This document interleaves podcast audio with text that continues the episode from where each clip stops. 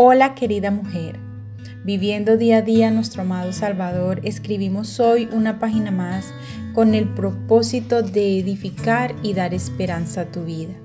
Continuando con nuestro estudio sobre la Biblia, Elizabeth George nos tiene algunos pasos muy sencillos que te permitirán extraer los tesoros de la sabiduría de Dios.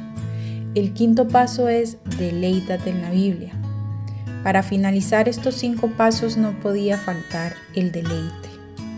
Después de leer, estudiar, escuchar y memorizar, la cereza del pastel termina con esta, el deleite. Como el profeta Jeremías dijo, fueron halladas tus palabras y yo las comí, y tu palabra me fue por gozo y por alegría de mi corazón.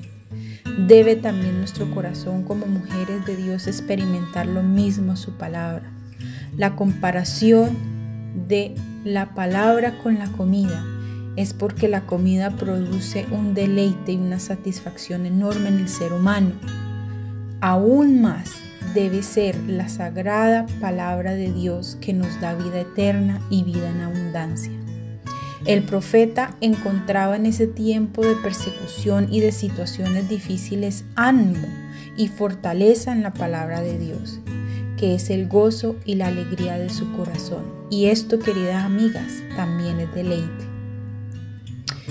Lo que quiere decir que deleitarse en las escrituras es una acción que no debe ser condicionada a las circunstancias que estemos viviendo.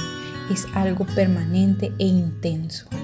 El otro caso es el del salmista David, quien se deleitaba en la ley de Dios, no solo en sus momentos fuertes, sino en los de alegría. Él lo hacía en todo momento y a toda hora. el deleite hacia la palabra de Dios es constante y perduradero.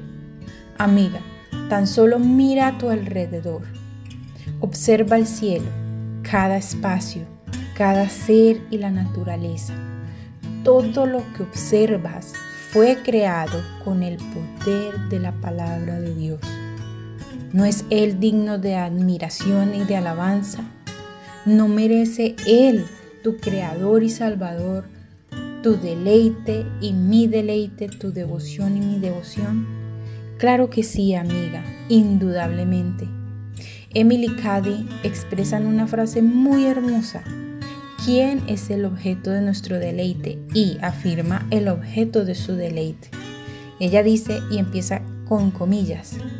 Dios no solo es el que da, sino el regalo mismo. Dios no es nuestro tesoro por lo que Él nos da. Dios es nuestro tesoro por lo que Él es. Así que con ese precioso y maravilloso regalo, expresa tu gratitud mediante la oración, mediante tus acciones y deja que el Todopoderoso invada tu vida completamente de su palabra. Con amor, Tania M. Olson.